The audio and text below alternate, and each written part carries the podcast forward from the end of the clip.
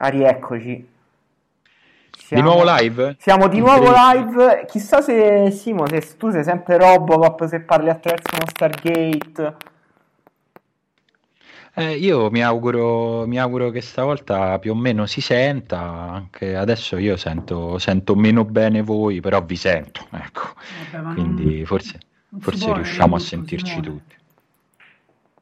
Eh no, no, non si può avere tutto, però ecco, noi sa- ci stiamo provando, poi se deve essere peggio di una puntata normale ce lo dite, ci fermiamo, andiamo via e faremo una puntata con, con calma. Ecco. Pensa Simone che persino le 15 della Superlega devono accettare che ci siano altre 5 squadre prese da, in modo meritocratico, pensa che, che sì. il mondo perfetto purtroppo non esiste.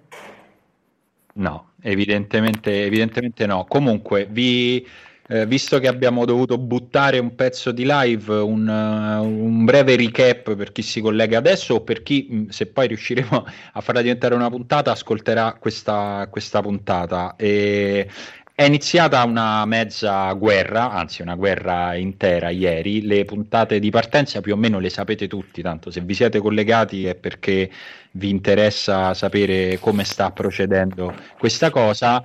Um, questa cosa sta procedendo con i toni che di solito si accompagnano alle guerre vere, quelle che si combattono con, uh, con, le bombe, nel senso che il presidente della UEFA, Ceferin, che oggi avrebbe dovuto solo presentare la nuova Super Champions, ha parlato anche di un suo ex amico, mettiamola così. Mm, co- proprio con i toni di quando un amico diventa un ex eh, amico e quell'ex amico è Andrea Agnelli. Non so se avete avuto modo di leggerle ragazzi. Beh, certo gli ha dato letteralmente del serpente come... Letteralmente, ecco. nel senso che pensa lui sia un serpente. Sì, sì, ha detto proprio: l'ho visto trasformarsi in un serpente. mangia, mangia, dei topi interi senza masticarli. Ha detto proprio: avete presente quei serpenti che mangiano interi buoi? E... Scusate, no, ho dirottato questa. No, è stato il serpente del doppio giochista, insomma, perché comunque si dice Agnelli fino, cioè si dice, fino a pochi giorni fa era entusiasta della nuova riforma della Champions League, eh, lui che era a capo dell'ECA, quindi dell'associazione dei, dei, dei, club, e invece adesso si è dimesso e ha fondato una, un partito scissionista. Mi chiedo se Ceferin potrà togliere Agnelli dal ruolo di padrino di sua figlia.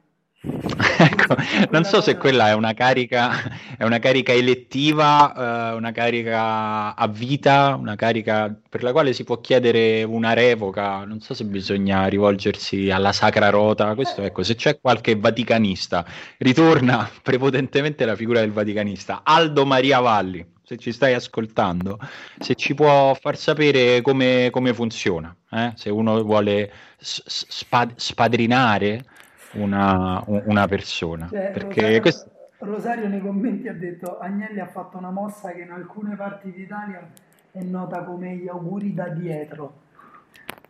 Madonna, auguri da dietro è allo stesso modo pesante ma anche elegante. ehm Altre cose da riassumere ai nostri ascoltatori che si sono collegati da poco, magari o che sentiranno questa puntata registrata e quindi non in live, quindi diciamo i, i nostri ascoltatori non fondatori. Allora, i nostri ascoltatori non fondatori, voi siete tra i, i, gli otto in realtà che, che, mancavano, perché prima abbiamo avuto i dodici, uh, adesso ce ne mancano otto, ma insomma diciamo che... Uh, la, la cosa quale, sulla quale stavamo ragionando prima era sul fatto di aspettare a considerare tutto questo definitivo. Sicuramente è uno strappo forte, pesante eh, e che avrà delle conseguenze. Eh, secondo me oggi è, è, molto presto per immaginare quali conseguenze avrà questo, questo, tipo, questo tipo, di strappo, eh, perché credo che ci sia ancora margine per fare in modo che quella che oggi sembra uno strappo definitivo poi ridiventi una trattativa, eh, perché chiaramente tutto questo nasce da una serie di fattori, alcuni più vicini nel tempo, alcuni più eh, lontani. Eh, quelli più vicini sono che eh, sostanzialmente il Covid e la pandemia e l'abbassamento dei ricavi ha dato un colpo quasi definitivo ai bilanci delle squadre più grandi, perché più sei grande, più fatturi e più se non fatturi perdi, detto proprio brutalmente con una sintesi che spero non mi farà odiare dagli studenti di economia. Ehm, e quindi questo succede così in fretta perché semplicemente questi club che hanno aderito, così come altri grandi club, non tutti, ma come alcuni altri grandi club, sono in uno stato di sofferenza del quale non riescono a vedere la soluzione con gli strumenti sui quali hanno potuto contare fino adesso, che, cioè i ricavi TV di Champions, camp- campionati domestici, marketing e poi ticketing, merchandising, tutto quello che compone no? la grande torta dei ricavi di una, di una, squadra professionistica. Se tutti questi stanno facendo questo strappo, sapendo a cosa vanno incontro, cioè a pesantissime critiche e poi a una serie di conseguenze che vedremo che forma avranno, non è che non hanno considerato queste conseguenze, eh, si sono sem- evidentemente trovati in una situazione nel- nella quale hanno detto meglio prendersi tutti questi rischi che rischiare ancora di più continuando con questo modello di business. La cosa che a me fa impressione non è che si cerchino che si cerchi di salvare la situazione, è che a margine di un modello che evidentemente non funziona perché si è espanso troppo, perché ha continuato a rilanciare, eh, la soluzione non sia stata quella di cercare di ridurre, di introdurre i salary cap, di introdurre un vero fair play finanziario, ma di rilanciare ulteriormente. Sì. Questo mi fa po' sì. Sì, questa è la cosa impressionante perché effettivamente è un business che eh, di fronte a costi esponenziali ha dei rendimenti sempre minori eh, visto che poi questa notizia è arrivata dopo l'annuncio della UEFA dei tagli dei montepremi della Champions League e delle coppe europee. Eh, ed è vero che eh, effettivamente invece di ridurre i costi, abbassare il monte ingaggi, quindi pagare meno i giocatori, si cerchi un azzardo ancora più grande che è quello di cui stavamo parlando prima che Simone si trasformasse in Robocop nella vecchia diretta, cioè del grande azzardo che hanno fatto questi, questi club a eh, insomma puntare sulla scommessa di farsi prestare dei soldi da JP Morgan e pensare di rientrare in investimenti, restituire una cifra tipo più di 200 eh, milioni l'anno a JP Morgan eh, da qui ai prossimi 20 anni, eh, dove prenderanno questi soldi e soprattutto di quali tempistiche stiamo parlando, che è quello che dicevi tu Simone, no? prima dicevi non mi fido il giorno 1, eh, più che altro nel senso della Superlega eh, si parla ormai da anni, no? si, si, parla addirittura da, vent'anni di una Superlega possibile. Eh, e la questione è stata sempre quando. Adesso che dal giorno alla notte è nato un nuovo sito, sono comparsi i comunicati ufficiali, sono apparse le minacce, sono stati messi in mezzo agli, agli avvocati, che come sappiamo è sintomo che una cosa esiste veramente. Uh, però davvero da qui a pochi mesi contano di raccimolare tutti questi soldi, far soltare i contratti con i broadcaster che avevano già pagato i diritti per la Champions League. Eh, oltre all'azzardo, diciamo, programmatico di cui parlavi tu, eh, questo azzardo può funzionare così nel breve periodo? Eh, non lo so, non lo so, cioè la, la, cosa che dovrebbe portarci secondo me a considerare tutto con, le, con grande cautele è il fatto che in questo annuncio così ufficiale non c'è una data.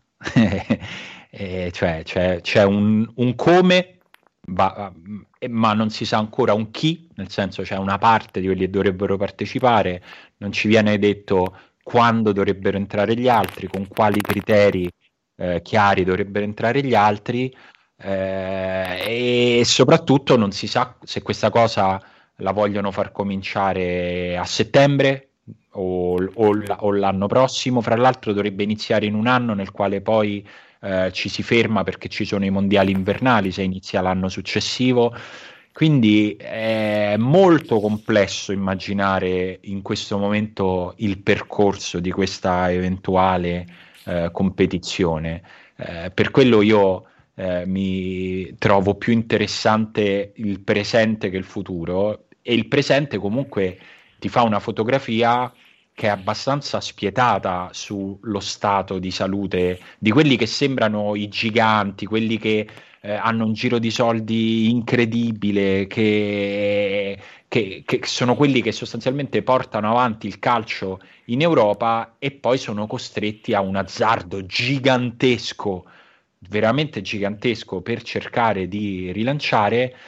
E tant'è vero che eh, fra questi club un po' più grandi gli unici due che si sono potuti permettere, anzi mi, mi, fermo anzi al più grande, al Bayern Monaco che si può permettere di dire no, è uno che da anni viene indicato come l'unico modello sostenibile dal punto di vista finanziario fra quelli che puntano a vincere la Champions League. Tra l'altro anche il PSG si è, si è tirato fuori, invece pare che il presidente sia stato sollecitato in tutti i modi per entrare tra i membri fondatori, ma lui si sia tenuto fuori dalla cosa perché comunque è anche parte del, del membro del consiglio dell'UEFA, insomma una cosa così. Però... No, anche, diciamo, lui adesso è presidente del Lega, poi su The Athletic scrivevano per esempio che c'era eh, comunque sua, il suo conflitto con Bain che ha già preso i diritti per la Champions League uh, nel, nel Medio Oriente. Sì, e... questa è una cosa a cui avevamo accennato prima nel, nell'altra diretta che riassumerei brevemente, che tra i più grandi dubbi che ci sono è quello del fatto di, di come possono rientrare di questi soldi, di come può reagire eh, poi invece quello che loro chiamerebbero il mercato, che insomma il mondo fatto di tifosi che possono eventualmente anche non andare più allo stadio a vedere la loro squadra, come ad esempio appunto stiamo dicendo tifosi dall'Inghilterra hanno, stanno scrivendo insomma, già i loro club di, di tirarsi fuori, di, insomma, la vivono come un'ulteriore distanza tra la loro passione e poi la gestione dei, dei, club per cui loro tifano, che ricordiamo si chiamano club in teoria perché un tempo erano effettivamente dei club, adesso hanno dei proprietari privati che possono prendere delle decisioni, però diciamo anche quello che stanno dicendo um, i presidenti e le persone insomma, che vogliono andare contro la Superlega dicono il calcio è dei tifosi. No, praticamente no, non lo è più da, fin da troppo tempo. È uno dei problemi che c'erano già prima, però diciamo questa cosa qua aumenta ancora di più la cosa, di sicuro non, non la sistema. E la seconda cosa era come reagiranno anche i broadcaster, perché eh, nell'eventualità che ci sia sia la Champions League che la Superlega, eh, non è che si materializzano dei soldi in più e siamo già in anni in cui per la prima volta dopo tanto tempo i diritti TV del calcio hanno perso un pochino di valore. E oltretutto per me io sono contro anche quel luogo comune del beh allora preferiscono i tifosi in Indonesia. Ma chi ha detto che i tifosi in Indonesia preferiscano la Superlega? Ma chi ha detto proprio che come prodotto venga un prodotto migliore? Cioè, eh, alla base c'è anche una cosa che ha detto Klopp, ma è una cosa che abbiamo ripetuto anche in altre puntate ma chi è che vuole vedere tutti gli anni Bayern Monaco Real Madrid? Io già come in Champions League ci stanno abbinamenti simili un anno dopo l'altro, un po' mi rompo le palle. Quindi figurati, eh, sì. no? questo, questo, è, insomma, entrando poi nel, nel dettaglio della proposta, io sono abbastanza d'accordo con te eh, nel senso che il bello di, di, alcune partite è la loro unicità o comunque la, la, la, il fatto che siano rare, che non capitino tutti gli anni. Ci aggiungo il fatto che siano scontri ad eliminazione diretta, eh, quello che abbiamo vissuto per eh, Bayern, Bayern Paris Saint Germain non sarebbe successo se, se, se, se si fosse trattato di una partita di un girone Sicuramente i giocatori sono comunque forti ed è sempre bello vederli e io oggi sarei ipocrita se dicessi che non mi guarderei una partita della Superlega, perché quando ci sono dei, dei giocatori forti eh, mi viene voglia di guardarli. Il punto è che eh, secondo me si può cercare di recepire gli istinti che hanno portato a, a, alla, alla formazione di questa Superlega e di portarli comunque, di tenerli comunque all'interno delle competizioni che già, che già esistono. Eh, io no, non dico che eh, c- cercando di essere il più razionale possibile, capisco che tutte le squadre siano in difficoltà, capisco che tutti i club stiano disperatamente, faticosamente cercando modi di far quadrare i conti, ed è una situazione pesante per, per, tutte le squadre, non solo per i top club. Um, io ho fo- seri dubbi sul fatto che questo sia un modello sostenibile alla lunga anche per gli stessi che adesso avrebbero questa iniezione di denaro così eh, pesante come si parla di 250-300 milioni per i membri, fo- per i membri fondatori. Eh, sicuramente quei soldi farebbero comodo a chiunque, al Real Madrid, al Barcellona. Il Barcellona probabilmente è la società in questo momento, in questo momento più in difficoltà da questo punto di vista. Si parla di un, mil- un miliardo. Sì, però, anche, anche, però eh, veramente la situazione del Barcellona ho letto dei numeri che eh, mi hanno lasciato basito, adesso non li cito perché non ce li ho davanti, non li vorrei sbagliare, eh, però a medio termine io credo che il rischio di desertificazione della base del calcio, di tutto il resto che rischia di comportare una proposta del genere, si rivolterebbe contro anche queste, queste squadre, nel senso che se il modello è l'NBA, secondo me un, il calcio non ci riesce a diventare l'NBA. Sì. Ecco, tanto per essere chiari.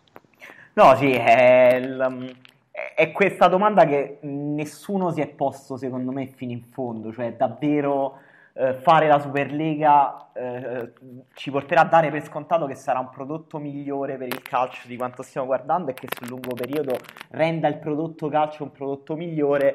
Eh, è una cosa di cui parlavo anche nell'ultima puntata di Sto in Fissa, no? questa idea di questi discorsi che fanno le società su eh, appunto non siamo più dei club di calcio ma società di intrattenimento. Eh, quando Agnelli dice il calcio deve competere con Fortnite non deve competere con l'NBA per dire eh, quindi deve diventare una forma di intrattenimento egemone. Eh, io penso che sia un discorso non solo poco etico che sia poco etico eh, insomma mi sembra eh, che possiamo accettarlo tutti perché questa riforma che questa riforma è poco etica eh, lo diamo per scontato se pensiamo che l'eguaglianza, la rappresentatività siano eh, dei valori, per esempio che la meritocrazia sia un valore nello sport, che all'Atalanta, per fare l'esempio più domestico, non vada tolta la possibilità di competere ai massimi livelli europei come sta facendo negli ultimi anni, come ha fatto lo scorso anno giocandosi una qualificazione fino al 90 col Paris Saint Germain, ma oltre che poco etica mi sembra poco furba, poco lungimirante perché eh, è semplicemente l'errore di scambiare il calcio come un semplice prodotto di intrattenimento quando in realtà è una cultura con un suo ecosistema, con un ecosistema che viene dall'identità, dai rapporti da, eh, di rappresentanza, da eh, tradizioni eh, familiari e questa non è retorica, questo è il bagaglio, il patrimonio culturale che rende significativi poi anche il calcio come forma di intrattenimento. Cioè l'intrattenimento è una forma però che deriva da quella cultura che rende significativo. Se il calcio deve competere come pura forma di intrattenimento con Fortnite, con gli algoritmi di, di Amazon Prime, con Netflix, non potrà mai competere con no, questo. Questo è sicuro, ma poi soprattutto io non capisco, cioè neanche perché è come se io dico, guarda, io vendo frutta e verdura, però la gente mangia più arrosticini. Quindi ho pensato, e se friggo la banana nel grasso della pecora? Non è che io mi compro una banana grassa di pecora, eh, mi compro direttamente la pecora, insomma, nel senso, eh, perché io devo andare a prendere il pubblico che si guarda Fortnite? e questo diciamo che era un buon omaggio anche agli amici dell'Abruzzo che ci ascoltano. un, po da, per dare un saluto, ecco. Esatto, e, ehm, no, secondo me questo è un altro modo, però va detto che non è che UEFA e FIFA si stanno andando nella direzione opposta. È un altro eh, modo. Sì, anche questa. No, no, vabbè, poi ve le chiedo. Eh.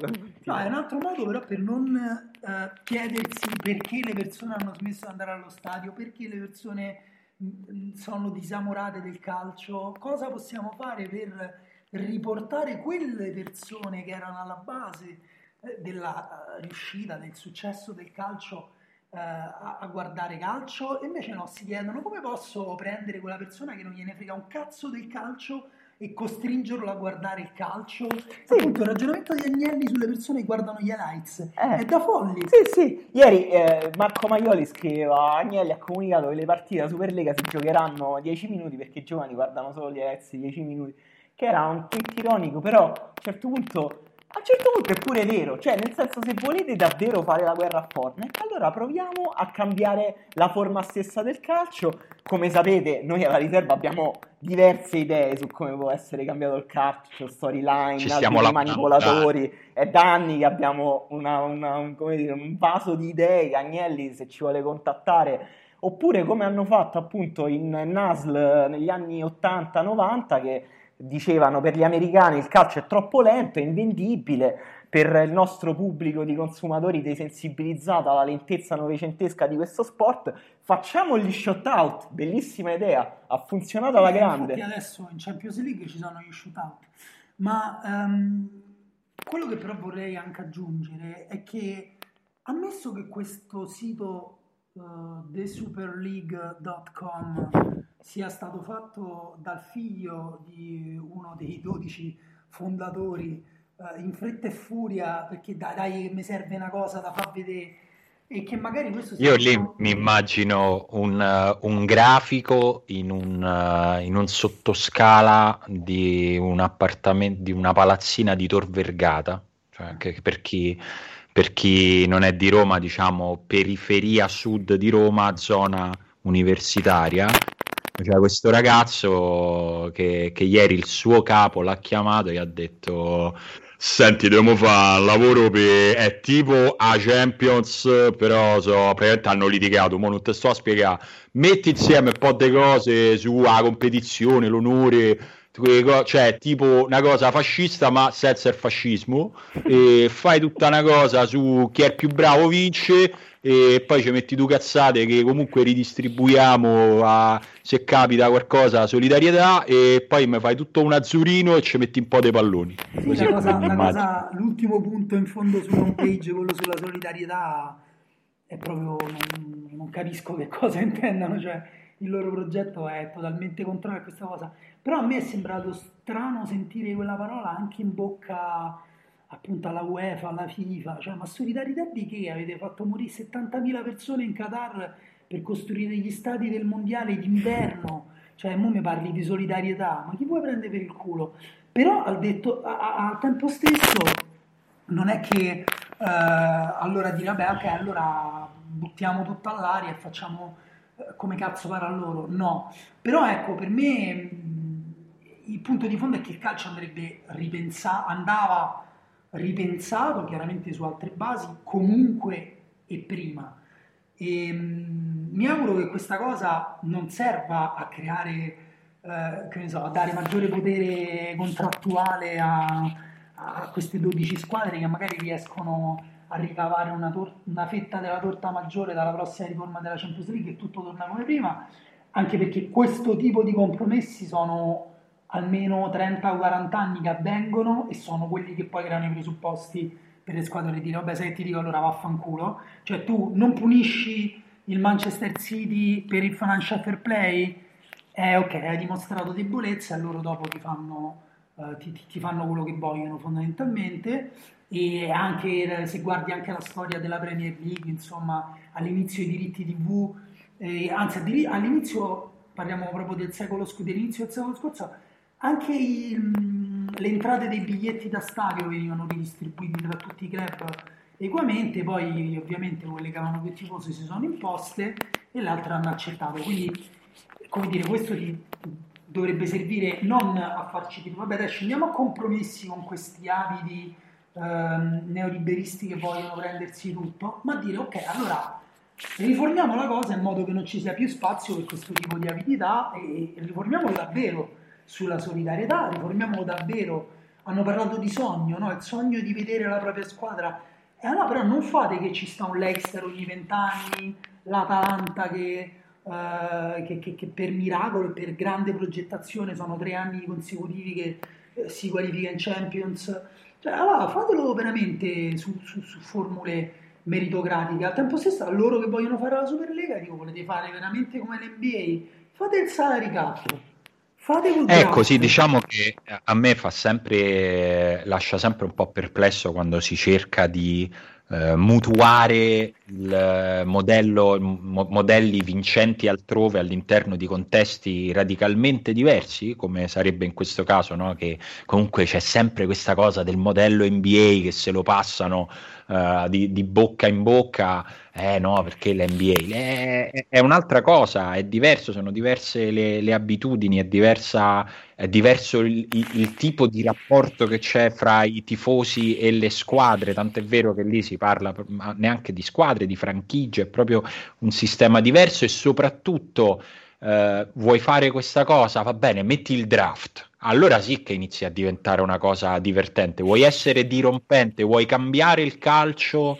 perché il calcio della UEFA ti fa schifo, mm, che è una posizione sulla quale eh, ci, ci, si potrebbe trovare d'accordo in molti, considerato quanti anni sono che la UEFA porta avanti in modo eh, discutibile, mettiamola così, la governance del calcio europeo. Allora dice, bene, noi ci stacchiamo, mettiamo il salary cap perché a un certo punto vogliamo rientrare in parametri che siano sostenibili, mettiamo delle regole certe e chiare e dei tetti per i compensi che si possono dare ai procuratori, mettiamo il draft, mettiamo che ogni anno i giovani più bravi delle nostre academy vengono messi, vengono associati a un numerino, li mettiamo dentro, dentro a un cestino e, ti, e un bambino bendato tira fuori chi va dove.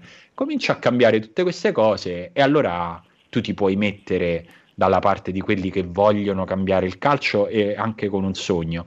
Se lo fai così è chiaro che la reazione è quella che c'è oggi, cioè che, che è quella che tutti quanti, tutti quanti ti, stanno, ti stanno dicendo fai schifo. Io poi, insomma, mh, mm, più, più qua, quando sento troppo odore di calcio nostalgico, come ho sentito oggi, quasi mi fanno tifare per la Super League. Poi no, mi ricordo che comunque questa cosa, questa cosa non mi piace. Eh, però voglio vedere, voglio vedere che cosa succede. Ecco. Non, no, ma non, non, mi sento che oggi abbiamo un quadro chiaro di quello che succederà. Allora, eh, nessuno pensa, penso che nessuno che ci conosce può tacciarci di nostalgismo cal- il calcio di una volta, della periferia, i campi di Pozzolana, perché a noi di quella roba non ce ne frega niente.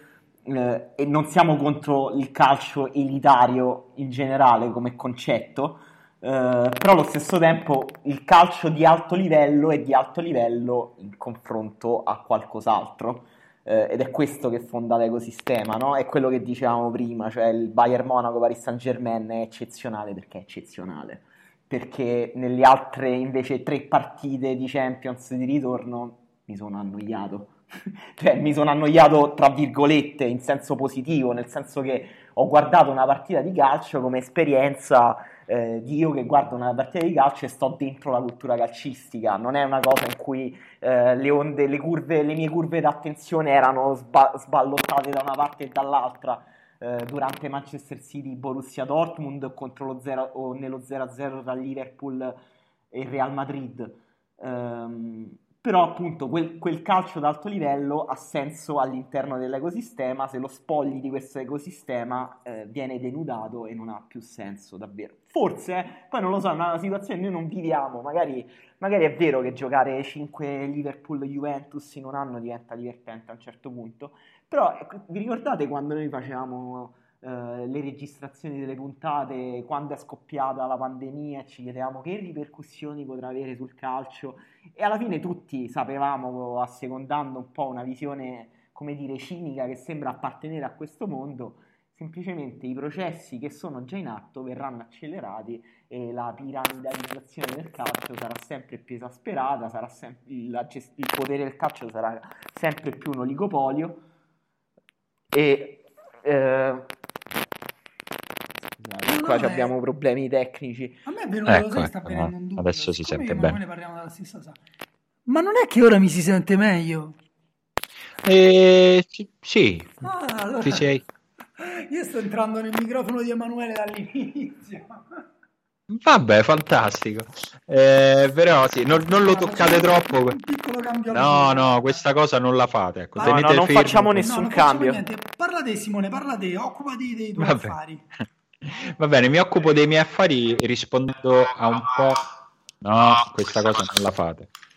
qualsiasi cosa state Vai Simone, facendo. finito, adesso va tutto Ecco. bene, sono sicuro che abbiamo risolto la cosa. Va bene, Eh, come al solito, amici all'ascolto, diteci se non è così. Dario dice: smettetela di scoppiare il pluriball, per favore.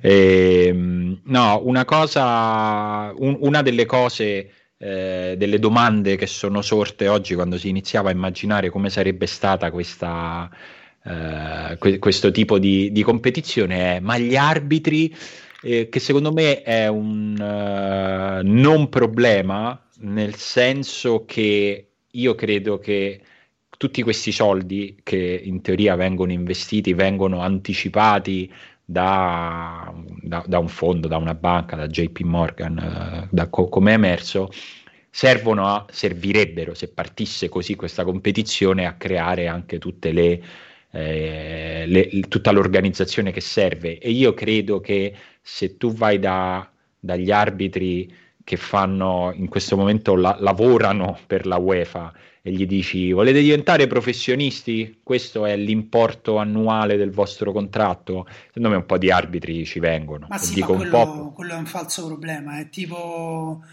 mm, insomma, mi vengono in mente tanti altri sport in cui gli arbitri hanno una figura professionale, eh, mer- eh, come si può dire, senza offendere, insomma, che può migrare da lega a lega, da posti a posti, insomma. Sì, ma anche basta pensare a- a- ad arbitri, cioè che se non sbaglio, tipo un Orsato credo che sia al suo ultimo anno, al penultimo anno, ma per quale motivo una Superlega non dovrebbe dirgli vieni da noi, arbitra altri cinque anni? Eh, insomma, quello, eh, mo adesso ho detto Orsato, ma immagino tutti, quando gli arbitri vanno in pensione a me dà sempre l'impressione che sia troppo presto, no? Li vedi- li vedo sempre ancora molto atletici, molto reattivi, quindi insomma, non, non mi sembra, mi sembra l'ultimo dei problemi quello di, di trovare, di trovare degli arbitri. E- e sarebbe coerente con il principio di fondo, che è una cosa eh, che, che non abbiamo affrontato, ma qua il vero problema, il, il vero scontro ehm, che, che c'è stato fra Agnelli, Perez, diciamo, i, i- i capifila di, questa, di questo scisma e la UEFA, è che loro non vogliono essere ospiti. Loro dicono il prodotto siamo noi, i proprietari dobbiamo essere noi. Questa è la grande novità che vogliono, che vogliono introdurre. E tant'è vero che il presidente della Superlega sarebbe, è, non sarebbe, è il presidente di una delle, delle squadre, della squadra più famosa, titolata, insomma, quello che vi pare, insomma, il presidente del Real Madrid. E questo sarebbe un cambio di, di paradigma grande che porterebbe le squadre appunto a poter eh, contrattare direttamente con i broadcaster, con gli investitori, senza sostanzialmente dover dare una parte della torta a- a- alla UEFA, che è una parte grande. Però loro dicono lo spettacolo lo offriamo noi e allora il giocattolo è nostro. Più o meno, più o meno questo, questo è il principio.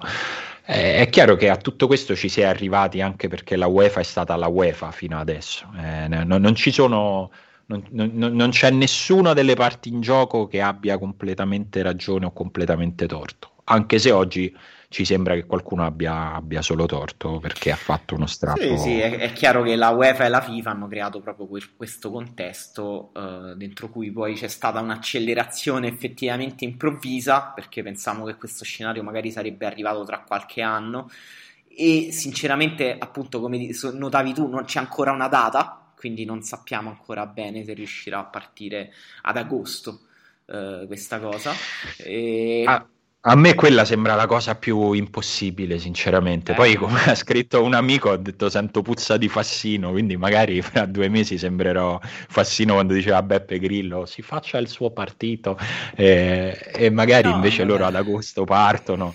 Però Sì, sì, è adesso possibilissimo, sembra possibilissimo. incredibile. Sì, sem- sembra incredibile e soprattutto eh, quando si è parlato di Superlega in questi anni, comunque si è parlato sempre in sostituzione dei campionati nazionali, invece loro si vogliono sostituire la Champions League, ma con delle possibili conseguenze che siamo d'accordo distruggeranno i campionati nazionali per come li conosciamo adesso. No, di sicuro non avrebbe senso far competere una squadra della Superlega contro, che ne so, un eh, Torino per dire, c'è cioè una squadra allora... che non ha quel tipo di, di entrate lì garantite tutti gli anni. E, cioè che, a che serve? La Juventus così ne vince 143 di seguito di campionati. Non, io non, scusa non... Dani se, se, ti interrompo subito però su questo insomma ci tengo a sentire pure la vostra. Io su questo scenario qua è, è quello sul quale mi sentirei di sbilanciarmi un po' di più nel senso se la Superlega parte, sicuramente queste squadre vengono eliminate dalle coppe europee, cioè non potrebbero e non vorrebbero fare la cena.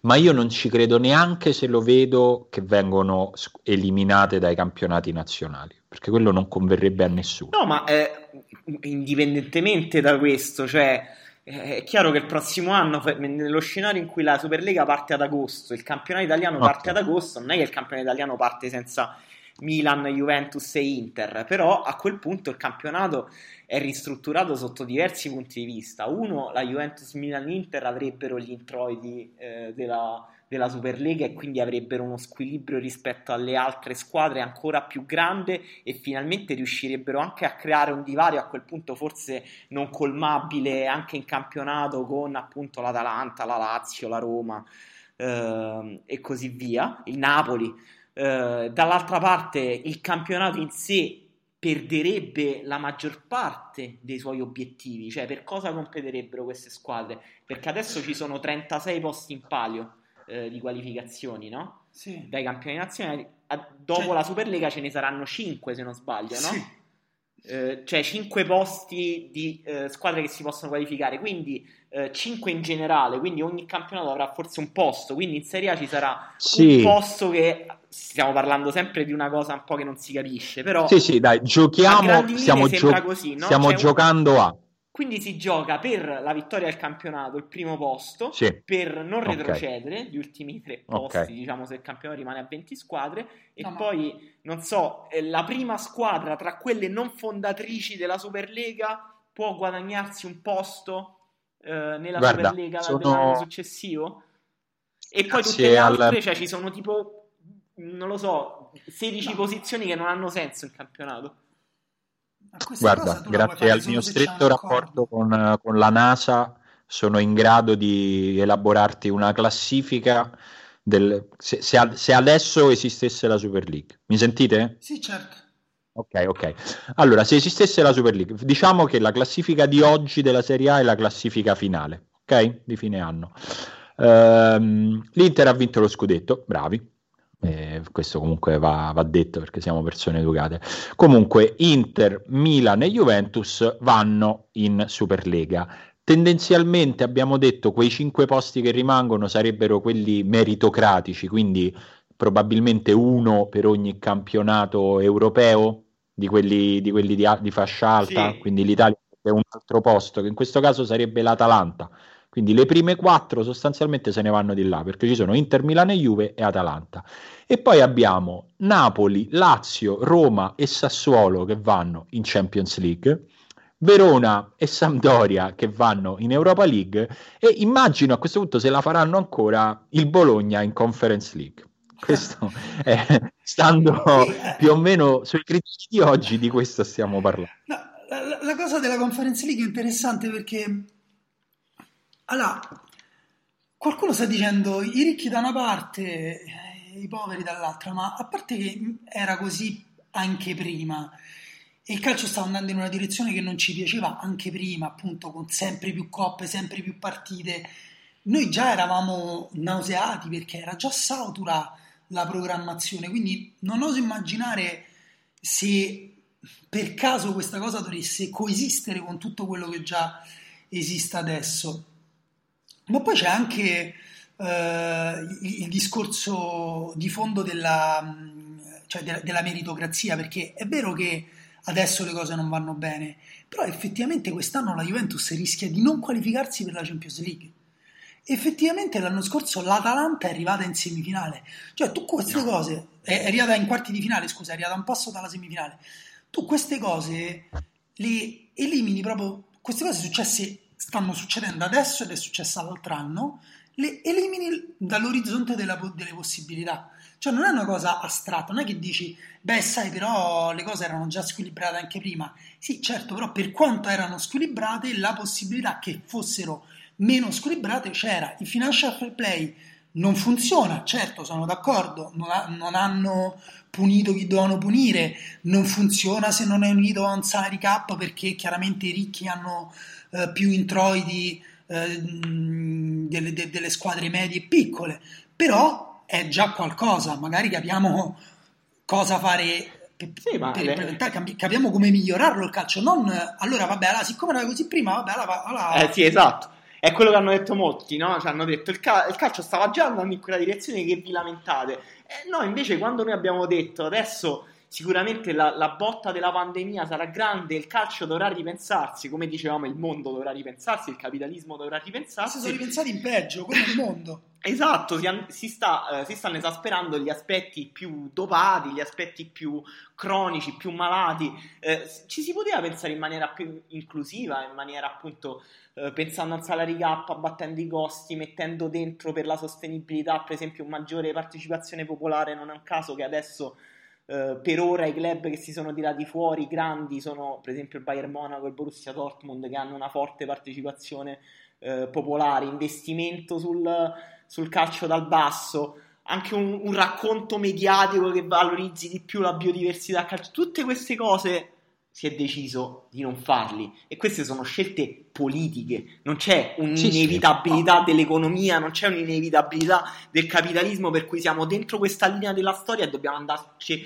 a schiantare dentro questo pullman. L'eccezione non è solo l'Atalanta eh, che l'anno scorso stava ai quarti, ma la Roma che tre anni fa ha fatto semifinale, l'Ajax che due anni fa ha fatto semifinale, l'Ajax è una squadra che ha fatto la storia della Champions League che comunque al momento non è minimamente contemplata insieme al Benfica e altre squadre fondamentali della storia del calcio europeo. Guarda, Il Borussia io... Dortmund ha fatto finale con Klopp nel 2013 della Champions League. Sì, sì, ma eh, forse abbiamo detto nell'altro pezzettino di diretta, però sparisce anche la storia di quei club che partecipano alla Superlega, cioè banalmente il Milan le Champions League che ha vinto non hanno nessun valore in Superlega. Boh, guarda, io non ci arrivo a dire che non hanno nessun valore, però viene, viene visto sicuramente sotto una luce diversa. Quella cosa no, che dicevi tu scusa, prima della no. patch col numero di coppe, quella no, non te la metti. È oggettivo, cioè loro creano un ecosistema nuovo che annulla l'ecosistema che c'era prima e annulla pure i, tri- i successi e le vittorie di quello che c'era prima. Cioè, nel senso, per me queste due cose sono inscindibili. Poi magari loro pensano sì, di salvare capre e cavoli, ma non è così e non sarà così per i loro tifosi. Ed è già così per quei tifosi che stanno vivendo male questa cosa perché la sentono come un tradimento alla loro storia non, è, non penso che al tifoso del Milan o del Manchester City a cui non piace questa cosa qua dice eh no però la storia della Ternana la prende come un tradimento alla sua stessa storia a, a, alla fatica che ha fatto il suo club per arrivare là dove è arrivato cioè pure sì, loro sì, no, eh. stanno lì cioè è il 18 aprile il 19 aprile del 2021 ma se tu la Superlega la facevi negli anni 50 erano altre squadre che stavano lì e questo per me è il bello del calcio, anche nelle squadre che stanno lì da tanti anni, cioè il fascino del Real Madrid è che vince dagli anni 50, con tutto che potrebbe non vincere. Il fatto che il Paris Saint Germain, va bene, sono arrivati i catarioti, eh, però poi si deve qualificare ogni anno e quest'anno il Paris Saint Germain rischia di non vincerla la Ligue 1 e se non arriva manco secondo non si qualifica. Cioè, è quello comunque è una parte scindibile. Poi, come rendere più equilibrata la cosa, come non rendere il calcio solo uno spettacolo, come far tornare le persone allo stadio, che era un problema che c'era anche prima. Tutti quelli sono problemi che non, non spariscono con la Superlega né sparirebbero se sparisce la Superlega. Non so come no, dire, no, no. affrontare. Però... La Superlega evidentemente non, non mira a, risolvere quel tipo di problemi in quel modo lì. Eh, però que- è chiaro che que- questa cosa che dici tu della, de- della, de- della, competizione, mi viene da dire banalmente, è il vulnus più, più grande, è proprio un buco nero che, che, che, secondo me azzoppa questo progetto. Cioè, io sinceramente, nonostante questi siano tutti top manager scafatissimi e sono tutti persone capaci, perché per essere a capo di una società che fattura 2, 3, 4, 5, 600 milioni di euro, eh, sono tutte persone molto capaci nel proprio mestiere, mi sembra che ci sia comunque una incredibile ingenuità di fondo o più che ingenuità una autoconvinzione di gruppo nel fatto che, che questa cosa possa andare solo bene eh, quando invece delle incognite ci sono e la prima incognita è quella a cui facevi riferimento tu, che è come la prenderanno i tifosi di queste squadre e secondo me su questo veramente vale poco quello che vediamo oggi, anche se è indicativo di una tendenza,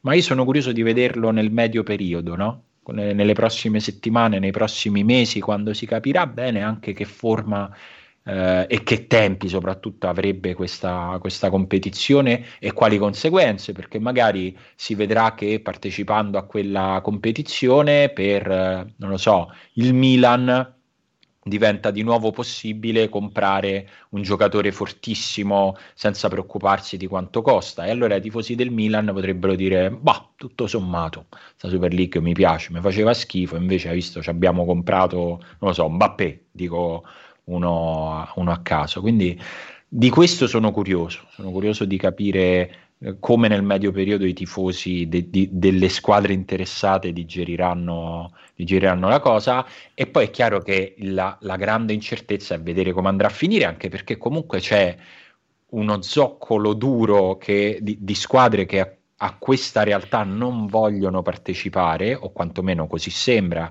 e sono squadre importanti. Abbiamo detto delle tedesche, c'è il Bayern Monaco, c'è il Borussia Dortmund, ci sono squadre che hanno fatto la storia del calcio europeo, c'è l'Ajax, c'è il Porto. Fra l'altro, mh, mi permetto sommessamente di far notare che insomma Andrea Agnelli, che è da, da tutti, da, da Ceferin, viene descritto come quello che più ha spinto per fare questa cosa se ne va da, da, una competizione nella quale le ultime tre volte è stato eliminato dall'Ajax, dal Porto e dal Lione e se ne va a fare una con squadre ancora più forti, auguri. Eh, forse era meglio prima provare a vincere questa qui, se, se, c'era, c'era questa ambizione qua. Scusate, io ogni tanto torno su Agnelli perché se sono vere le cose che vengono scritte, perché poi Agnelli non ha parlato, quindi questo bisogna, è un se che bisogna metterci, però le ricostruzioni di lui che a un certo punto spegne il telefono e sparisce mi ricorda le volte in cui, non lo so, non volevo fare le cose a 18 anni, cioè, cioè diciamo c'è un'età dopo la quale questa cosa non si fa più, no? E più o meno eh, coincide con, con, la maggiore età, quella di, proprio di, di spegnere il telefono, e invece così anche Ceferin ha, ha, detto questa cosa, ha detto fino a sabato Agnelli mi ha detto che... Mh, mi ha detto che no, che tranquillo, che non succede niente, e poi ha spento il telefono e, e poi è successo questo. Sì, allora io direi intanto se avete delle domande eh, di, di, di, farcele, così siamo più o meno in chiusura, stiamo leggendo i commenti e magari qualcosa prendiamo pure da lì, però se avete proprio delle domande specifiche su argomenti che non abbiamo toccato, leggo qualcuno che allora. sul calcio femminile, ma insomma il calcio femminile hanno già detto che dopo non si sa bene quando, ma vorrebbero farlo pure con, la, con, sì. con le squadre femminili. Anche questo, perdonami, ma è una mancanza di preparazione grave, perché comunque tutte quelle squadre, quelle 12 squadre lì hanno anche la squadra femminile, quindi tu come minimo eh, ti prepari per dire che, che, lo farai anche per loro. Io volevo dire un'altra cosa però sul, sul rapporto col Covid, perché si dice, eh, il Covid ha messo tutti sull'orlo della bancarotta, allora loro reagiscono così. Vabbè, a parte quello che abbiamo detto, cioè che è un po' come, mh, mm, eh, che ne so, chi dice, vabbè, ok, te non lavori, però io lavoro, il Covid ti ha messo sulla bancarotta, però io mi metto tutti i miei soldi, adesso li investo in appartamenti e alzo gli affitti. Sì, che sì. ne so, un ragionamento... Vabbè, qualcuno, qualcuno, qualche nostro ascoltatore nei commenti ha scritto come provare a curare un tumore ai polmoni fumando più sigarette. Sì, esatto, ed è eh, per me anche miope, forse l'abbiamo già detto anche in questa parte di diretta, perché poi si basa sullo stesso modello di business, diritti TV, anzi ancora di più, perché qualcuno dice, beh non gliene frega niente dei tifosi, secondo me non è vero, perché comunque il Tottenham si è rifatto lo stadio due anni fa con la birra che esce automaticamente dal pavimento nel momento in cui le tue sinapsi desiderano della birra, e però ti prelevano 5 euro, dal, anzi 50 sterline e, dal tuo conto eh, in banca. Tra parentesi, ci stanno squadre tipo l'Everton che hanno speso, stanno spendendo milioni e milioni di euro per il nuovo stadio che adesso rimarranno scoperte tendenzialmente perché non so quanti soldi prenderanno dai diritti di della Premier tradizionale. Però ecco, ci sta questo discorso qua sui campionati già in atto, ci sta il discorso pure su quanto loro riusciranno a guadagnare dai diritti TV di sta Superlega perché poi va bene, JP Morgan ti fa il prestito e poi chi è il tuo commerciale? Devi avere proprio fisicamente un commerciale che, che vende alle TV e tutto quello c'è un dubbio. Però per me la questione del Covid è pure quella del calcio come, appunto, come spettacolo televisivo, che è quello che eh, un argomento che tutti danno per scontato come se fosse già la realtà in cui viviamo. In realtà non è vero e quest'ultimo anno ha fatto cagare a tutti. Abbiamo detto tutti che è stato bruttissimo guardare eh, il calcio con gli stati vuoti. Eh, io ho visto Cagliari Parma, mi, avevo le lacrime agli occhi quando inquadravano lo stadio vuoto, pensando a cosa sarebbe stato il, il glorioso Casteddu. Eh, lo no, la, la Casteddu è la curva, come... vabbè, scusate la gaffa. Il Sant'Elia. Non stavano a Cagliari? Sì, dico il Sant'Elia. Sant'Elia eh... La curva Casteddu all'epoca. Credo... Ah, sì, no, sì. Casteddu non è niente. Casteddu è il Cagliari. È il Cagliari scusate. Castello, forza è vecchio, Castello. Il Sant'Elia è lo stadio vecchio del Cagliari. Il Sant'Elia è lo stadio vecchio che sta sì. accanto sì. a quello nel quale gioca adesso il Cagliari, che credo si chiama Sardegna Arena. Esatto. Se non, Vabbè, se non sbaglio. Comunque, insomma, pensa a quella partita con il pubblico. Cosa Beh, sì, stata? sarebbe stata incredibile. Fra l'altro, insomma, se, se, se vi capita di, di, andare a Cagliari, vi renderete conto che sembra un'installazione al vecchio e al nuovo, perché c'è questo. C'è lo stadio vecchio e accanto ci hanno fatto questo stadio che in teoria sarebbe provvisorio, però in realtà continuano a giocarci da, da tanto tempo e poi in realtà dentro è, insomma iniziano ad attrezzarlo anche bene. Oh, Comunque però... vabbè, sto, sto, divagando, ci sono no, diverse là, domande. Aspetta, finisco, finisco pensiero. Vai, vai. Quella scusa. cosa là è eh, coerente con il discorso dello spettacolo sportivo. A parte, vabbè, i calciatori e gli allenatori hanno detto di avere difficoltà a giocare senza pubblico ma poi uno stadio pieno è una parte della cornice, cioè l'NBA comunque ha i palazzetti pieni. Sì, è può... quello che diciamo sulla Premier League anche, che la sua superiorità era anche la cornice estetica dei tifosi. Eh, io, io, non ho dubbio che io magari me la guardo pure la partita di, di, di, Superlega, non tutte, perché poi ovviamente uno fa fatica pure adesso a guardarle tutte, quindi non è che pure questa non è un'altra certezza che possono avere, ma allo stadio, poi devi mandare la gente allo stadio.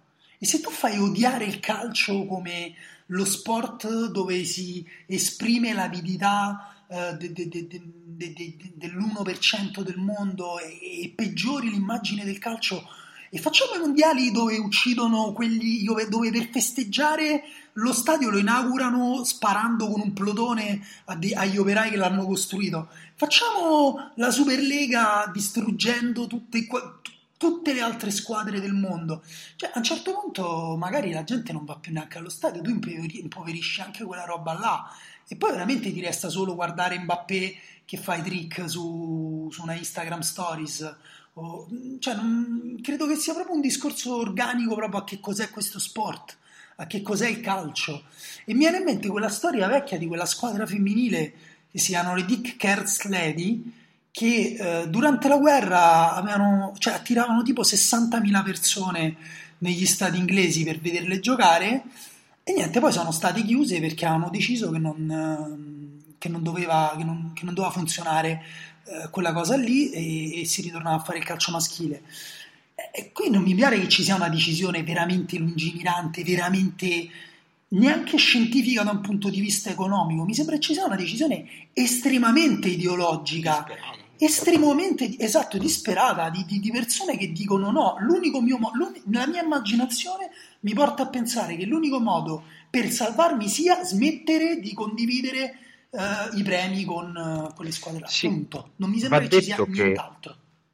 Va detto una cosa, che questa cosa, quest'ultima cosa che hai detto, in generale questo discorso che, che stiamo facendo in senso più ampio, è stato il modo in cui poi è nata la Premier League che conosciamo adesso per, da un punto di vista del, del, principio, nel senso che c'era questo gruppo di squadre che diceva noi non vogliamo più dare tutti questi soldi alle squadre delle categorie inferiori, ci facciamo il campionato nostro e sostanzialmente ci separiamo dalla federazione. E la, la, la FA disse, mi, minacciò esclusioni per sempre, insomma l'inizio fu simile a, all'inizio che, che stiamo vivendo adesso, dopodiché è diventato che invece eh, la Premier League è rientrato all'interno del, del, sistema dei campionati, nel senso che esistono le promozioni e le retrocessioni, però si è tenuta a gran parte della, della capacità decisionale dal punto di vista della redistribuzione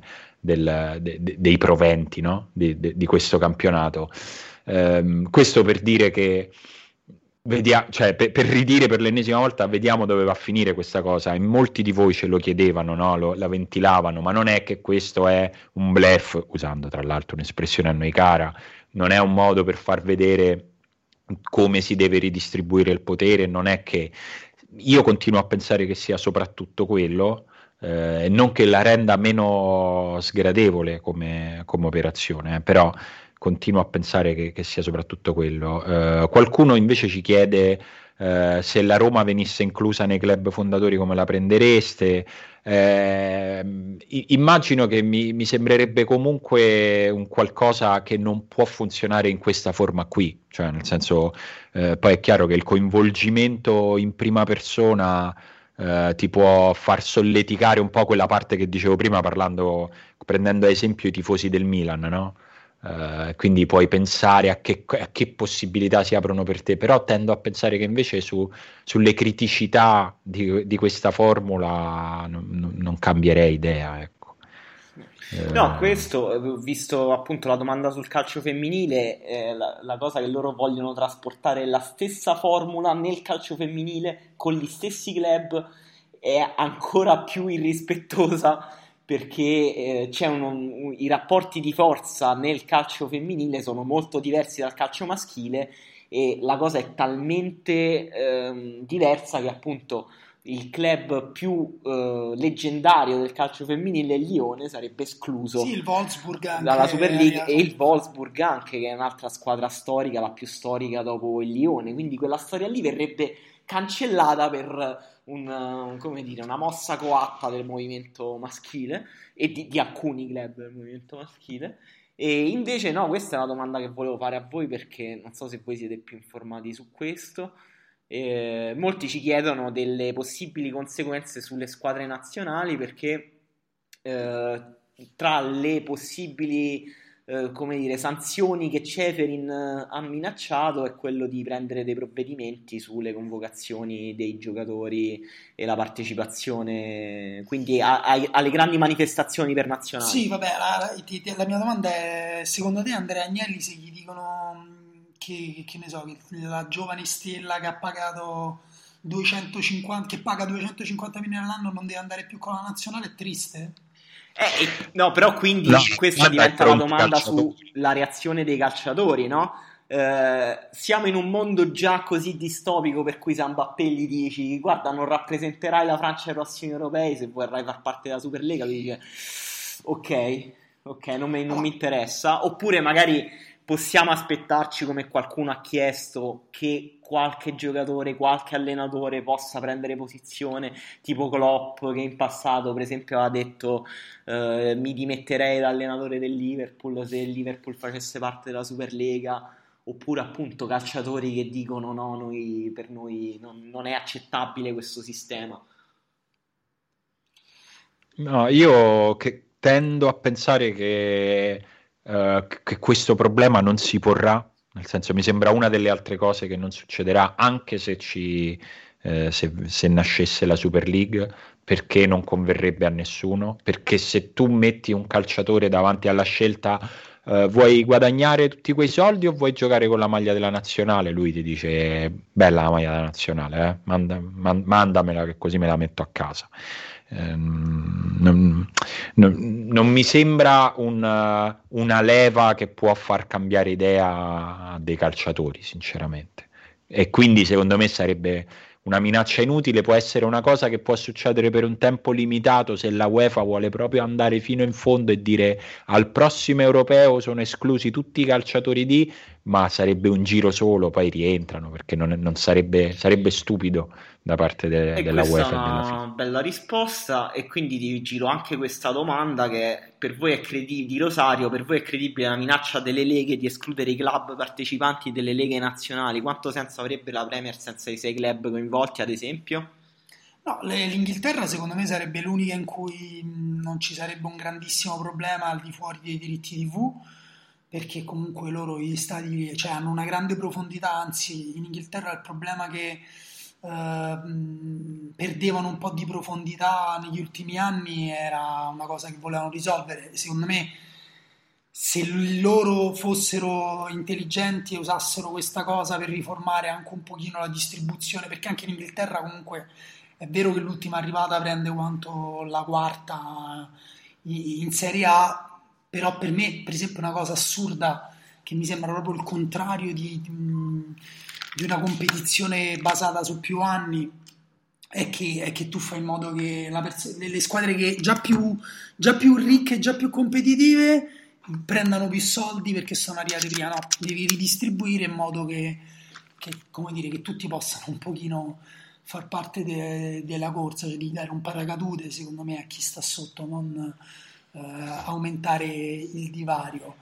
Eh, però Beh, quello dei ehm, diritti TV, ma quello dei diritti TV, ripeto, è un problema più generale, cioè nel senso, ma quanti broadcaster ci stanno? Ma quanti soldi hanno i broadcaster? Cioè, dire... Beh, in tutto questo devi, secondo me, contare che Amazon ancora non c'è entrato davvero in questo mercato, tanto per dirne uno. Sì, cioè, però... Se penso a un broadcaster ideale per questa operazione, No, ma per me, guarda, il, il, non è che lo dico perché io so come andranno le cose, io lo dico perché il paradosso è questo, che mi sembra che loro pensino che appunto si possano creare dei soldi in più, che poi sempre dai clienti che pagano un ennesimo abbonamento, però cioè, il discorso che in realtà le risorse non sono illimitate, quindi a un certo punto... E, e loro stanno facendo un passo talmente lungo che se lo fai più breve di cappotti, quindi pure loro, cioè, capito? Non è che loro non mi sembra che stiano così tanto al sicuro replicando il modello che sta fallendo. Eh, no, Diego fa una domanda che in realtà volevo porvi da un sacco di tempo in questa diretta, cioè eh, come faranno col calendario in sostanza, visto che comunque eh, se parte la Superlega parte ad agosto con una quantità di impegni che aumenterebbe, cioè se integrassero Superlega e campionati nazionali eh, non lo so, il Milan dovrebbe giocare veramente ogni tre giorni tutto l'anno mm. senza soste.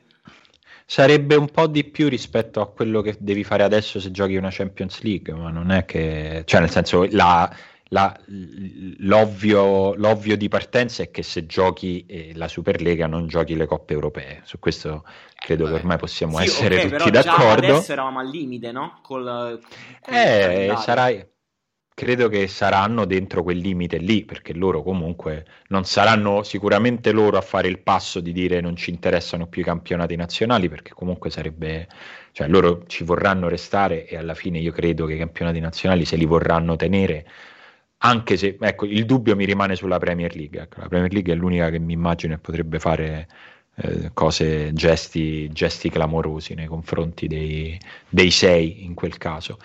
Però io non vedo un grande problema, nel senso che ci siamo già in quel problema, ci siamo già in quel mondo nel quale si gioca sempre e sarebbe più o meno, più o meno, più o meno così. No, volevo io aggiungere una cosa a Enrico, dice, diceva davvero pensate che i calciatori siano totalmente assuefatti dal denaro?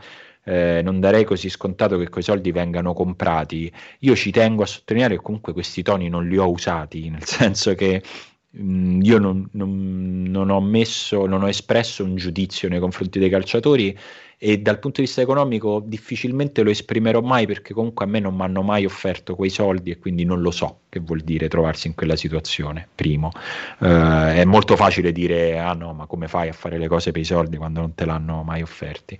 Detto ciò, uh, que- in, al di là dei toni, io tendo a pensare che se a un calciatore chiedi di scegliere fra la cosa che gli può dare sostentamento per tutta la vita e un'altra, potrebbe scegliere quello. Poi è vero quello che diceva un'altra persona, che comunque loro possono scegliere, i calciatori possono scegliere di andarsene da quei club. Questo sarebbe già uno scenario più interessante, ma anche in quel caso, secondo me, servirebbe qualcuno a guidare questa transizione. Questo è uno scenario che insomma sembra uno scenario, lo scenario da eh, lotta di classe con il proletariato che vince, cioè queste 12 squadre che si svuotano dei giocatori più talentuosi. No, Tendo eh, a pensarlo poco credibile perché sì. eh, se questa cosa va in porta i soldi saranno lì. No, ma diciamo oltretutto questi calciatori sono contro questa cosa, basta che si abbassino lo stipendio e, e probabilmente le, le, tutte e 12 le squadre dicono no, vabbè come non detto non c'è più bisogno Neymar non prende più, a parte che Neymar sta in una squadra in cui non va, però insomma se, tutto questo problema è anche quello degli ingaggi, cioè eh, se le squadre non possono fare a meno di pensare ad una soluzione di questo tipo è anche perché gli ingaggi che sono i due terzi delle spese dei club dell'elite sono, sono sempre più alti, sempre più competitivi, eccetera, eccetera. Oltretutto in un regime di financial fair play che funziona più o meno bene anche a seconda delle squadre. Io però volevo rispondere a chi dice, eh, però la controparte è la FIFA che ha organizzato i mondiali in Qatar. Eh vabbè, ma io no, io non c'entro niente con la FIFA, io posso non volere che la FIFA organizzi un mondiale sfruttando delle persone e facendole morire per le condizioni di lavoro e non volere che, che che, che, che, che, ci sia un campionato italiano senza Milan Inter oppure che ci sia la Champions League no invece decidi o l'uno o l'altro eh, cioè, nel senso quello ma anche il discorso opposto cioè appunto dice ah, ma il calcio era già così sì va bene però mh, mm, non, cioè, non è che la mia passione per il calcio giustifica qualsiasi mezzo bieco per le squadre per è come il discorso su Amazon io faccio sempre questo esempio no? Eh, Amazon si basa sul fatto che tu sei pigro e vuoi il tuo oggetto subito. Tu quindi clicchi, dici vabbè clicco invece di andare, a, invece di andare in libreria e ordinare il libro clicco, ordinava mi arriva domani. Però tu non è che clicchi su fate pisciare i vostri dipendenti nelle bottigliette così il pacco mi arriva prima, perché difficilmente tu cliccheresti su una cosa del genere. Capito? Cioè io mi posso guardare la partita della mia squadra, mi pago l'abbonamento a Dazon, eh, a Sky è quello che è, ma ciò non significa che va bene, ok, evadete le tasse. Eh, no, cioè nel senso ci stanno comunque dei limiti. Sì, Chiara fa notare che sarebbe giuridicamente come dire, scomodo vietare ai giocatori di giocare con le proprie nazionali anche solo se fosse per un giro.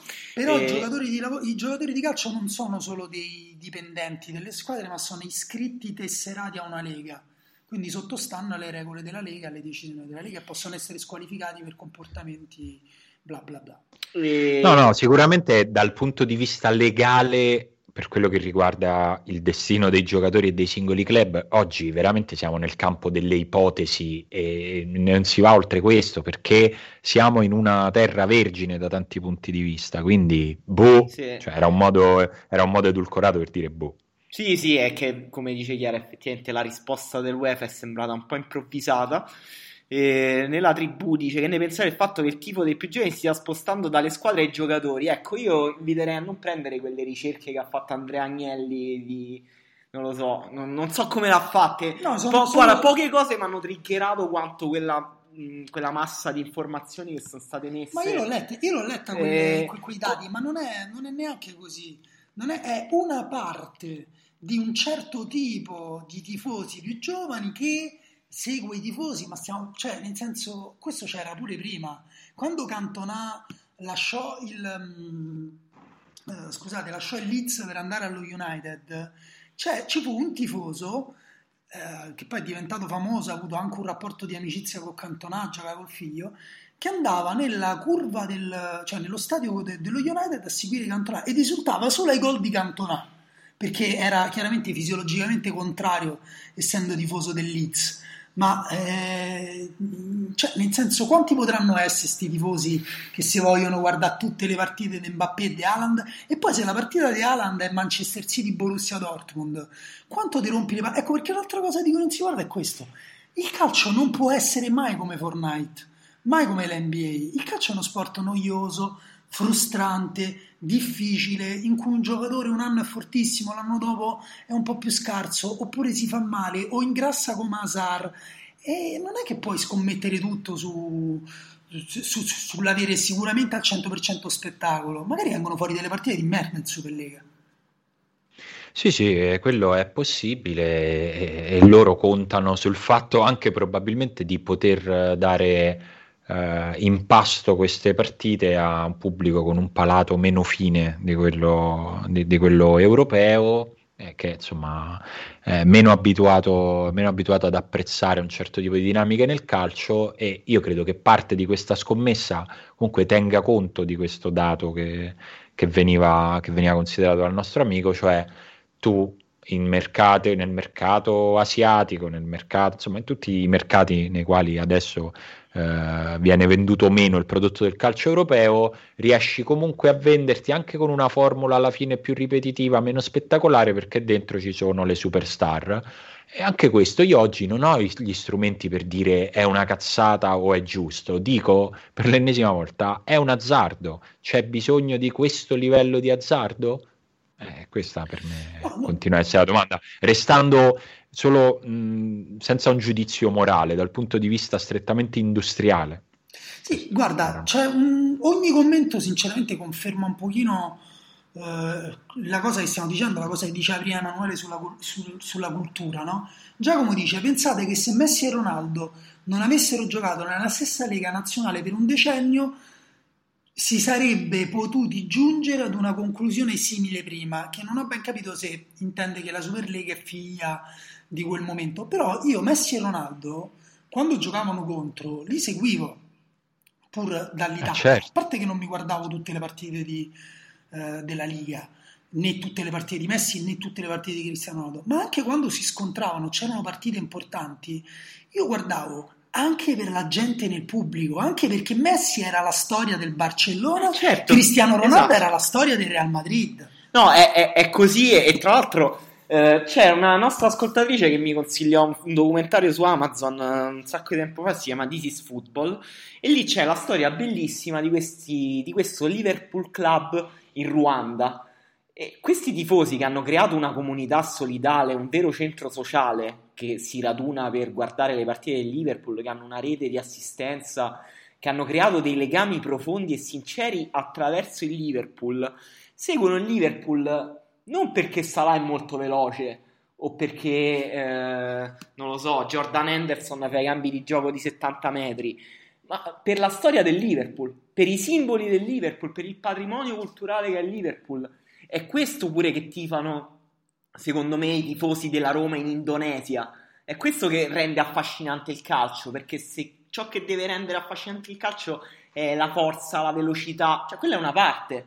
Però quella certo. è tutta una parte che posso ritrovare effettivamente anche in Fortnite, in cui c'è una velocità a cui le mie sinapsi eh, di trentenne letteralmente non riescono a star dietro. Sì, ma poi il punto, la domanda è quella che abbiamo fatto prima, forse era l'altra diretta, quello con le banane e il grasso di pecora.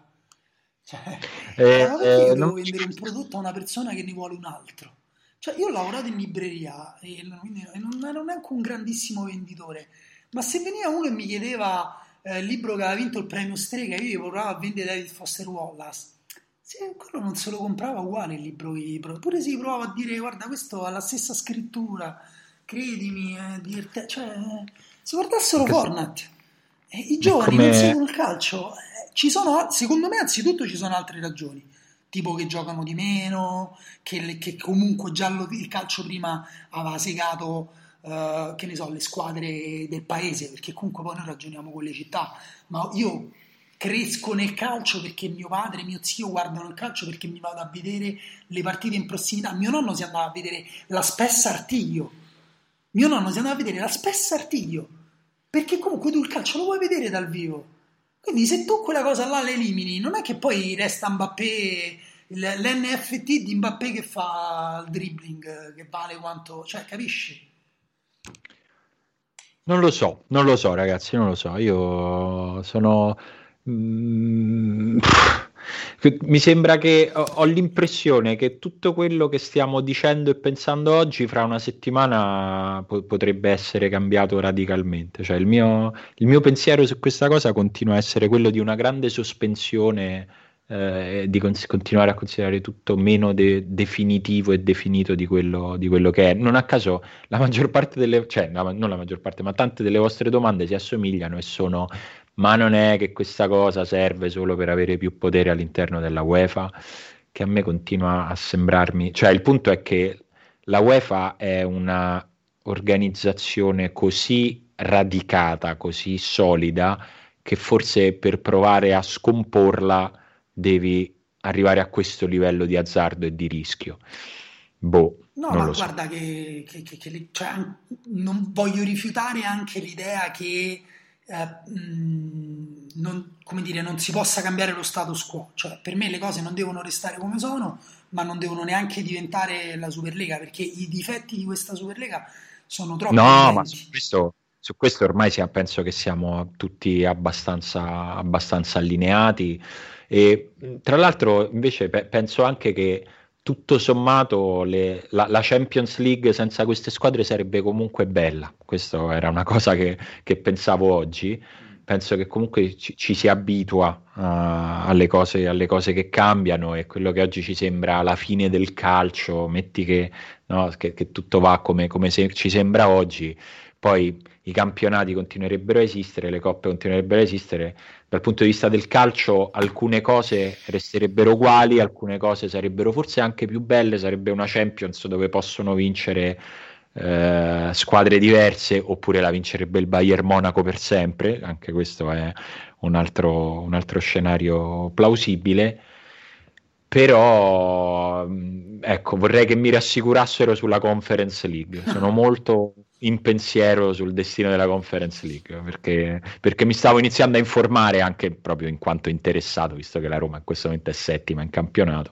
Volevo, ero, avevo già visto che la finale dell'anno prossimo era a Tirana. Adesso ero pronto all'hashtag Road to Tirana, era bello. Vabbè, quello si può, si può fare con le squadre B dei dissidenti. Uh, Sebastiano, Sebastiano dice oggi ho litigato con un mio amico pro Superlega che ragiona da tipico borghese, vuole vedere più partite possibile fra i grandi nomi dal divano, chiuderebbe tutte le curve e addirittura si è spinto a dire che devono fare quattro gare in sette giorni, tanto nel basket lo fanno già e sono sport Posso, molto simili. Guarda, allora, anzitutto uh, il calcio è una rottura di cazzo, cioè, diciamoci la verità, il calcio non è uno sport divertente Sal- cioè, ti devi proprio appassionare, devi diventare tipo Game of Thrones, devi sapere che quello è il cugino dello zio del nipote te e c'ha il beef con quell'altro perché quello una volta gli ha scopato il cane. Se non sai queste cose, il calcio non è divertente. Se accendi una partita di calcio è una rottura di cazzo. E uh, secondo poi volevo dire... A meno che non è Cagliari-Parma. A meno che non è Cagliari... Beh, però pure Cagliari-Parma devi, devi sapere la classifica, devi ah, sapere... Certo. No, ma infatti il calcio non è che calcio può essere molto brutto, eh, molto divertente indipendentemente dalla categoria. Cioè, ah, se, se, se, guardiamo i video della National League che mettono su Twitter di questi ciccioni che giocano sui campi rotti. Oh, ma body shaming, ma eh, calma. Vabbè, dai, era una figura eh. retorica. Vabbè, Anche perché non sono veramente ciccioni. No, e poi sono ciccioni in senso positivo, perché è gente che si Quindi, la vita. Però scusa, pure Cagliari Parma, io sono sicuro che se ci fosse una curva dell'attenzione dei tifosi, gli ultimi due minuti sarebbero incomparabili con il resto. Allora che fai? Giochi solo gli ultimi due minuti? Guarda che questa è una grande proposta di riforma del calcio, di in- iniziare le partite dall'88esimo. Scontro salvezza, è... chi segna vince. Sì, quella era la proposta di Maurizio Mosca su, sul basket. Ho detto il basket mi annoia perché fanno 600 punti, però gli unici importanti sono gli ultimi 10, allora mi collego gli ultimi 5 minuti e vedo che come va a finire. È vero, e, e, però aspetta, c'era un'altra cosa che volevo dire sul calcio. Ma quante ne dovremmo dire cose? È tutta la vita che diciamo cose sul calcio, ragazzi, è incredibile. Ah, sì? No, scusa, questo, eh, che però è importante, perché noi scriviamo... Eh, ogni settimana diciamo di quei calciatori, no? Cioè nel senso io non voglio sminuire l'unicità di Mbappé, quanto è bello vedere Neymar eh, contro il Bayern di Monaco o, o cose di questo tipo. Al tempo stesso noi siamo quelli che scrivono su l'attaccante austriaco alto due metri, su Cravastelia Giorgiano di cui si sa e non si sa, ehm, di, dell'emergenza di Kuluseschi nel Parma preso in prestito dall'Atalanta, dalla primavera dell'Atalanta e che svolta la stagione al Parma che era partito con una rosa. Cioè questo per me è il calcio, sapere e vedere queste cose, vedere certo. queste cose, non eh, effettivamente vedere fluttuare dei titoli in borsa di, di, di, pochi giocatori. E poi, tra l'altro, secondo me, ripeto, questa è pure una visione irrealistica proprio dei giocatori, degli allenatori e delle squadre.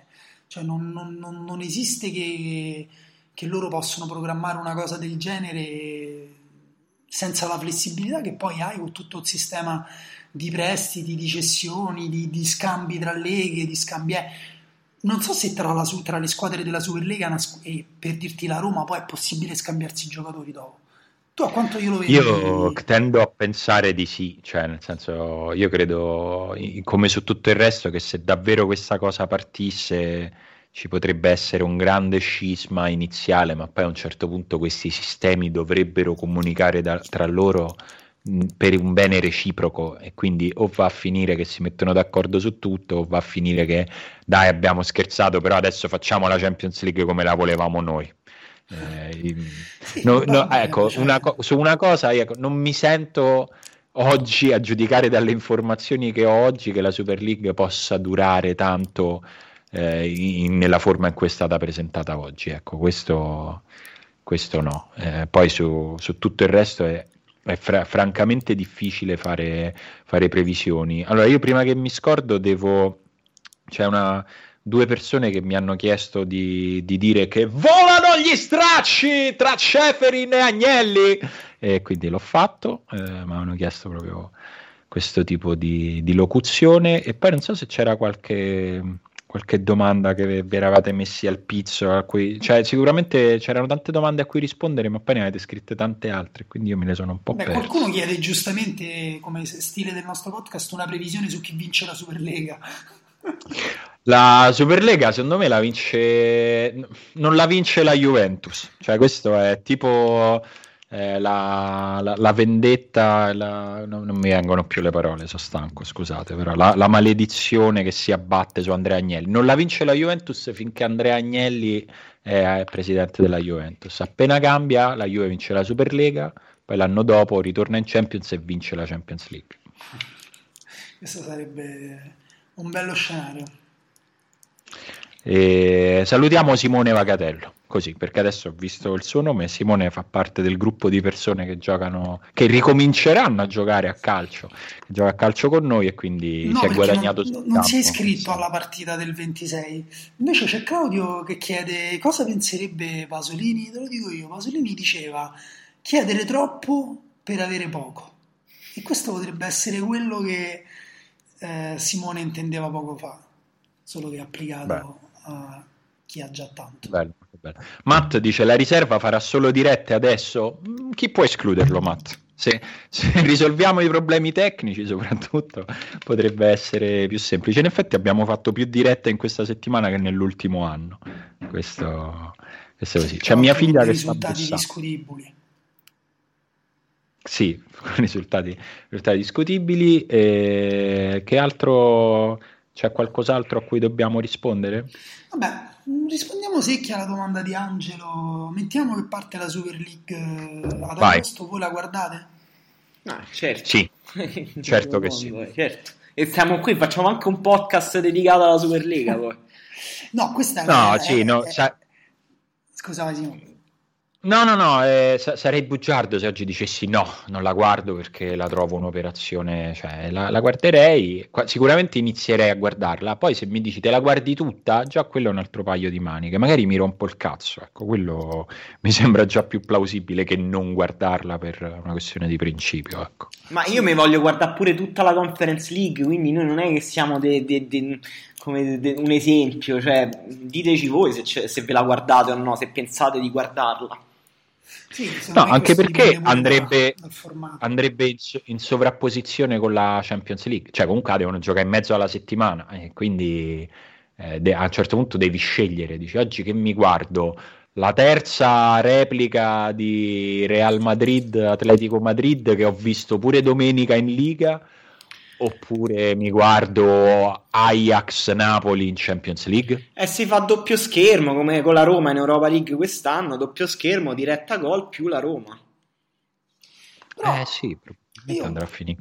Su questa cosa di guardare o non guardare, cerco sempre, vorrei dire a tutti sempre, non abbracciate per forza idee estremiste. No? Io ricordo c'era una persona che mi diceva, io sono contro allo stadio con i seggiolini e la copertura dalla pioggia perché per me lo stadio deve essere scomodo, il vero tifoso deve stare in piedi, se piove si deve prendere la pioggia, perché il punto non è guardare comodi la partita, ma sostenere la propria squadra. Allora, magari qualcuno la vive così, non è, me, non è più tifoso di chi invece si siede, vuole stare al comodo e all'asciutto e guardare anche una bella partita. Dall'altra parte c'è chi ti dice: Vuoi stare al comodo seduto e guardare solo la bella partita? Guarda questo bambino che adesso decapito perché decapitandolo esce una moneta d'oro dal suo midollo spinale. E, e lì no, non sono d'accordo neanche lì. Comunque è una brutta malattia questa, cioè quella del, che, che, porta alla, alla, formazione di monete d'oro nel midollo spinale. Senti, vi dico la Champions dell'anno prossimo, chi partecipa? Bello. Allora, per la Spagna abbiamo Siviglia, Villarreal, Betis e Real Sociedad. Per la, l'Inghilterra abbiamo Leicester, West Ham, Everton e Leeds. Per l'Italia Atalanta, Napoli, Lazio e Roma. Per la Francia Lille, Paris Saint Germain e Monaco, se ne vogliamo contare ancora tre. Per la Germania Bayern Monaco, Lipsia, Wolfsburg e Eintracht Francoforte. Mazza, Borussia non... Vabbè, comunque questo sarebbe il modo per l'Italia per tornare importante in Europa. Perché Ma sì, voglio vedere. sparisce. L'Inghilterra, beh, per quanto in questa Champions tu dici che il Leicester o l'Everton non possono arrivare in fondo, per me sì. Cioè, eh, intanto mi ha raggiunto un opinionista, eh, non so se si sente. Momento Wilson. Eh sì, è arrivata, è arrivata Camillina che si era stufata di sentire papà da dietro, da dietro la porta. E volevo aggiungere una cosa, uno, una, delle co- una cosa che non abbiamo nominato e che è una possibilità eh, è anche che nelle coppe europee in corso le squadre che hanno aderito alle, alla Super League vengano escluse, che è qualcosa che oggi, del quale oggi a Roma si comincia a parlare con l'acquolina in bocca, anzi qualcuno giustamente inizia a dire ma perché non fanno invitare anche il Villarreal alla Super League così non dobbiamo manco giocare alla finale. Questo è è una delle cose di cui, di cui, si parla, però insomma scherzi a parte eh, ci sarebbe anche questo scenario incredibile, cioè di, delle coppe che finiscono adesso, cioè il Paris Saint Germain avrebbe vinto la Champions League se venissero escluse tutte quelle che partecipano alla Super League, tanto per dirne una. Bene. Sarà, sarà un mese di aprile, aprile e maggio piuttosto croccanti da questo punto di vista. Eh, comunque ecco, per esempio, questa cosa delle coppe europee la, devono, la UEFA la deve decidere subito, tanto per dirne una. Questa è una cosa sulla quale non ci può essere eh, attesa o mediazione. Se davvero vuole escludere le squadre lo deve fare entro dieci giorni, perché si gioca eh, Champions Europa League, si giocano no, tra pochissimo.